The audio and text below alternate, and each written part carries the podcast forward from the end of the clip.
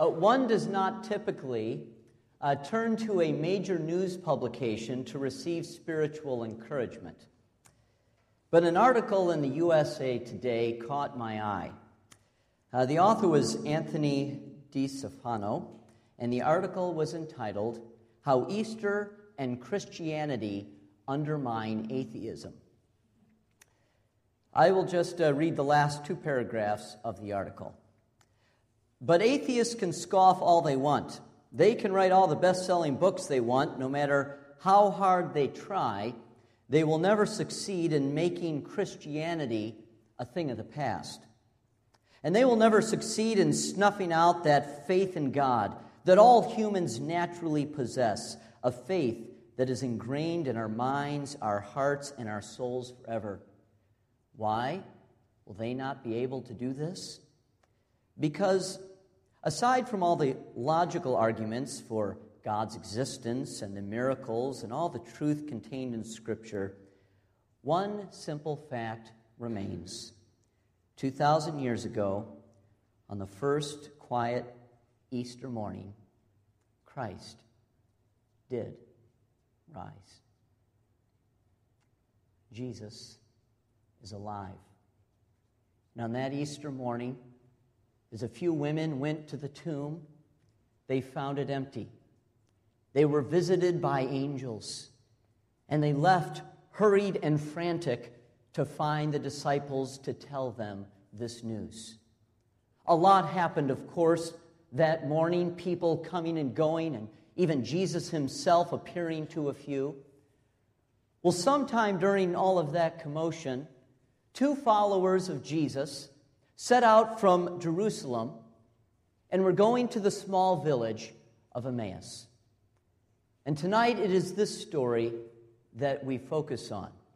It is found in Luke chapter 24, and I'll be reading verses 13 to 35.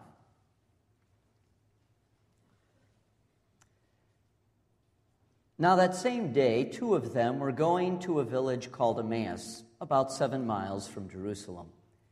They were talking with each other about everything that had happened. And As they talked and discussed these things with each other, Jesus himself came up and walked along with them, but they were kept from recognizing him. He asked them, What are you discussing together as you walk along? They stood still their faces downcast. One of them, named Cleopas, asked him, Are you only a visitor to Jerusalem and do not know the things that have happened there in these days? What things? he asked. About Jesus of Nazareth, they replied. He was a prophet, powerful in word and deed before God and all the people. The chief priests and our rulers handed him over to be sentenced to death, and they crucified him. But we had hoped that he was the one who was going to redeem Israel. And what is more, it is the third day since all this took place. In addition, some of our women amazed us. They went to the tomb early this morning, but didn't find his body. They came and told us that they had seen a vision of angels who said he was alive. Then some of our companions went to the tomb and found it just as the women had said but they did not but him they did not see. He said to them, How foolish you are, and how slow of heart to believe all that the prophets have spoken. Did not the Christ have to suffer these things and then enter his glory? And beginning with Moses and all the prophets, he explained to them what was said in all the scriptures concerning himself. As they approached the village, uh, to which they were going, Jesus acted if he was going farther. But they urged him strongly, Stay with us, for it is nearly evening. The day is almost over. So he went in and stayed, uh, to stay with them. When he was at the table with them, he took bread, gave thanks, broke it, and began to give it to them. Then their eyes were opened, and they recognized him and he disappeared from their sight. They asked each other, Were not our hearts burning within us while, we talk, while he talked with us on the road and opened the scriptures to us, they got up and returned at once to Jerusalem. There they found the eleven and those with them assembled together and saying, It is true, the Lord has risen and has appeared to Simon. Then the two told what had happened on the way and how Jesus was recognized by them when he broke bread. This is the word of the Lord.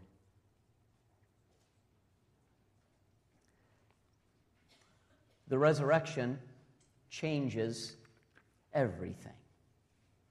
The resurrection changes what is truth. Consider these two people that we just read about. I guess their lives could be summarized at that moment with two simple words sad and confused. Sad because they had witnessed a crucifixion, confused because of all that was going on that morning. What, was this the women's report true? The tomb was empty? What is going on? And as they're on their walk, a, a mystery traveler arrives. Now, this is kind of humorous because Jesus walks up to them and they start telling Jesus about what happened to Jesus. It's kind of like, well, been there, done that. And so they share this story. Jesus listens. A little phrase that stood out to me as I read this text was these two travelers had hoped. Their, their hope was past tense, which means it's not really hope at all. It's something that's behind them, that's not really affecting them right now. Well, Jesus, of course, begins to walk with them. And Jesus begins to explain to them God's plan. Jesus talks about suffering and glory. You see, these two were just thinking about the Messiah and glory. But God's plan is what? It is, it is suffering and glory. 1 Peter chapter 1 summarizes it so well.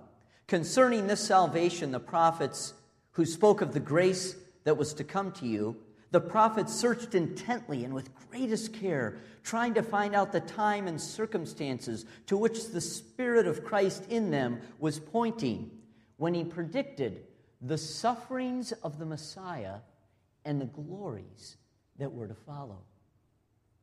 And so Jesus began to give a little sermon to these two travelers, and he referenced Moses and the prophets, just kind of walked them through the Old Testament. I kind of wish we knew what scripture passages Jesus used. That would be pretty cool. Well, I'm just going to make an educated guess. I'm not saying this is it, but the Bible says Jesus started with Moses. And in Deuteronomy chapter 18, here's words of Moses The Lord your God will raise up for you a prophet like me from among you, from your fellow Israelites. You must listen to him. Moses predicting Jesus. Fast forwarding ahead to the time of Isaiah. Isaiah 53. Words that are familiar to, to most of us in this room, and, and we all should be thoroughly acquainted with Isaiah 53. Just one verse in particular, which highlights the suffering that is to come before the glory. But he was pierced for our transgressions, he was crushed for our iniquities. The punishment that brought us peace was upon him, and by his wounds we are healed. One more passage that I, I thought about from Jeremiah 31, and, and this passage talks about God's plan is a new plan. God's plan is not merely to save the nation of Israel, it is to stay, save the hearts and souls of people. It is to reconcile us, reconcile us with Almighty God. Jeremiah 31, the days are coming, declares the Lord, when I will make a new covenant with the people of Israel and with the people of Judah. This is the covenant I will make with the people of Israel after that time, declares the Lord. I will put my law on their minds, and I will write it on their hearts. and I will be their people, and they, or I will be their God, and they will be my people. Jesus is explaining the truth of God's plan, and he's also explaining the truth of who the Messiah is. Because these two travelers had misunderstood. This idea of Jesus explaining the truth got me thinking about truth in our world today. And you and I know so well that there are so many competing truths out there. I was reading the cover story to Christianity Today recently. The article was about how we live in a multi faith world. Uh, the author was Ed uh, Stetzer. And so he made this point. According to the four largest world religions, four largest world religions, for one, God indwells all creation and takes on millions, millions of forms. For another, God may or may not exist, but that's really not the most important question. For one, God is a very judgmental God. He is one and He is absolute. And for one, God is one and He exists in three persons. And so we have Hinduism, Buddhism, Islam, and Christianity. If we cannot agree on even the very basic definition of God or his character, how can we say that all major religions are on the same path toward truth about God? Is there real truth? Some people like to answer that question and say no. My truth is for me and yours is for you, and that's fine, and let's move on. Now, I could give you a, a lot of good reasons why Christianity is a, a very reasonable religion to put your faith in, right? We could, we could talk about the, the logical arguments for the existence of God. We could think about how the law in God's Word, many of these laws are timeless and over millennia have shown to be beneficial to family and society. And thinking about the Bible and Christianity is rooted in history. This is the best supported manuscript, ancient manuscript in the world, hands down.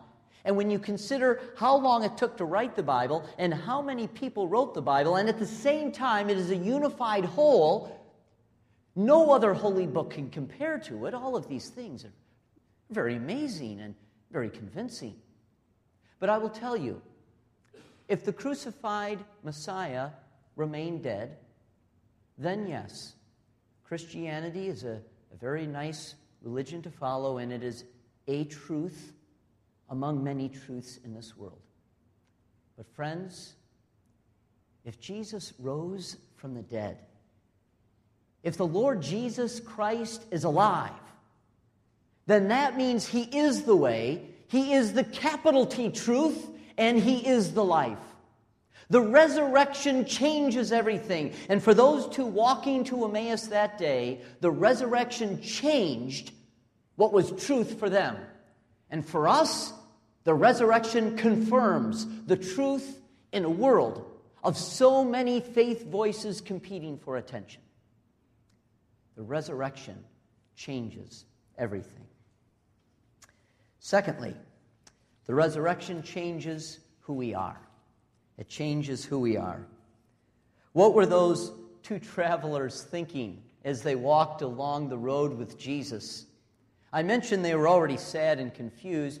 Maybe they became even a little bit more confused.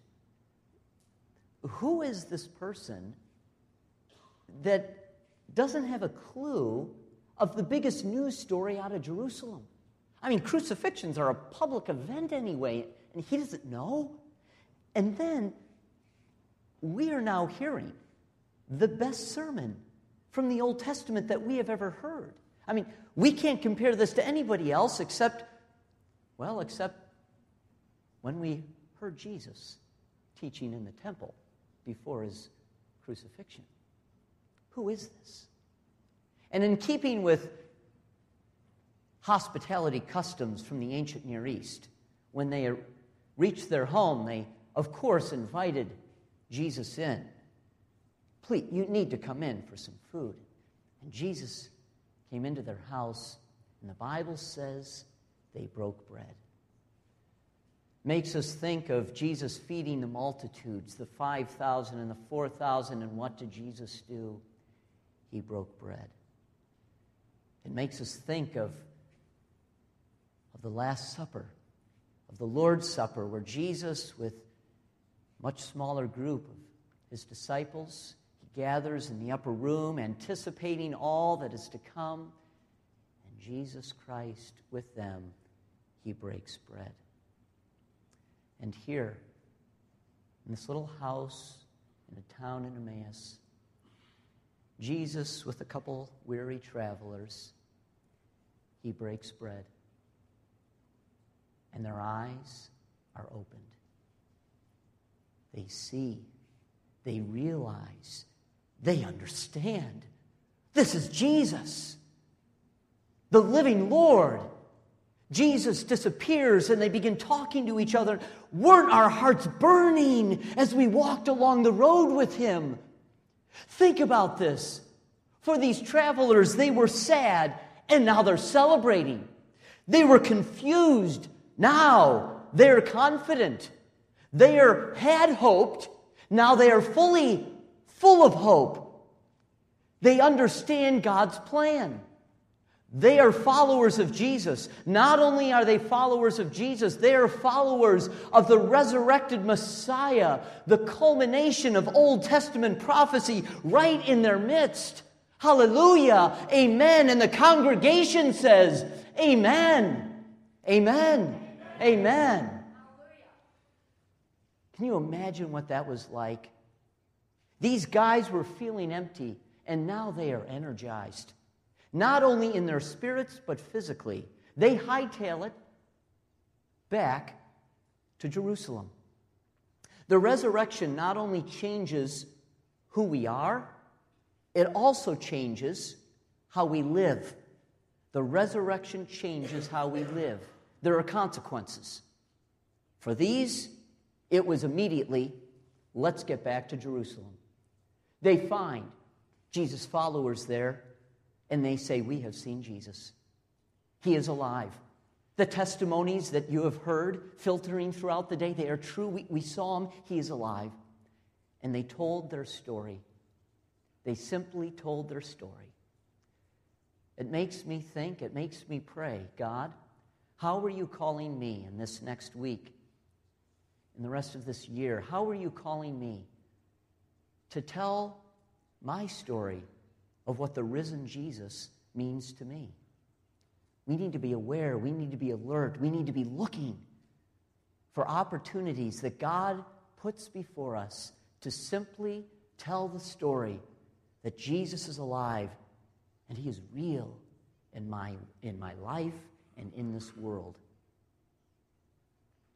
Jesus is alive and his resurrection changes how we live.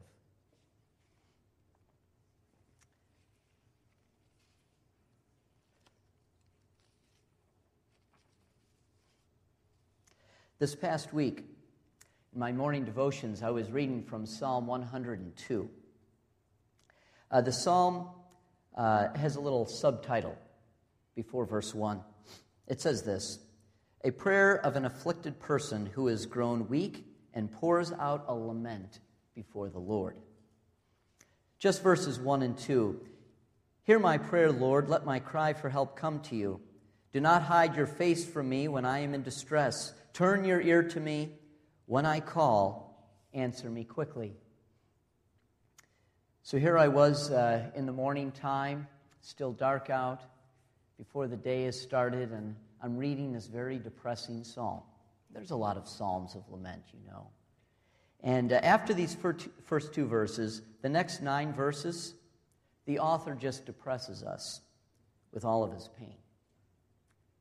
And then came verse 12.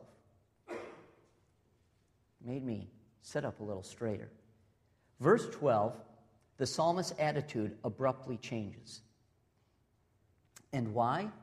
Because the psalmist considers the character of God. I, I, I had to write something down about this. Here's what I wrote Despite all the severe trials of life, the psalmist acknowledges the sovereignty of God. Usually, how we feel about a situation will affect how we think and how we act. Well, faith leads us in the opposite direction. What we think about God, what we believe about God, uh, should affect how we feel about a certain situation. True faith in God will result in our knowledge of God affecting how we feel about a difficulty. True faith in God will result in our knowledge of God affecting how we feel about a difficulty. How much more is this true in light of the living Lord? My friends, the resurrection changes what is true or confirms truth. The resurrection changes who we are, the resurrection changes how we live. I know that the resurrection has changed your life, but right now in your life, whatever you're going through, how is God calling you to respond to the living Lord Jesus and how does, how does God want the resurrection to change you in the week upcoming? The resurrection changes how I think and perceive. It changes how I feel. It changes how I act. It changes my goals. It changes my, possess- uh, my passions. It changes my desires. It changes my motivation. The resurrection of Jesus Christ does this. How are we to respond? I thought for our response some words from the Apostle Paul. And as you hear these words, may they become your words of response, so that you may look at your life, both the good and the bad, through Easter's eyes. Colossians chapter 3. Since then, you have been raised with Christ. Set your hearts on things above where Christ is seated at the right hand of God. Set your minds on things above, not on earthly things, for you died, and your life is hidden with Christ in God. And when Christ, who is your life, appears, then you also will appear with him in glory. Amen.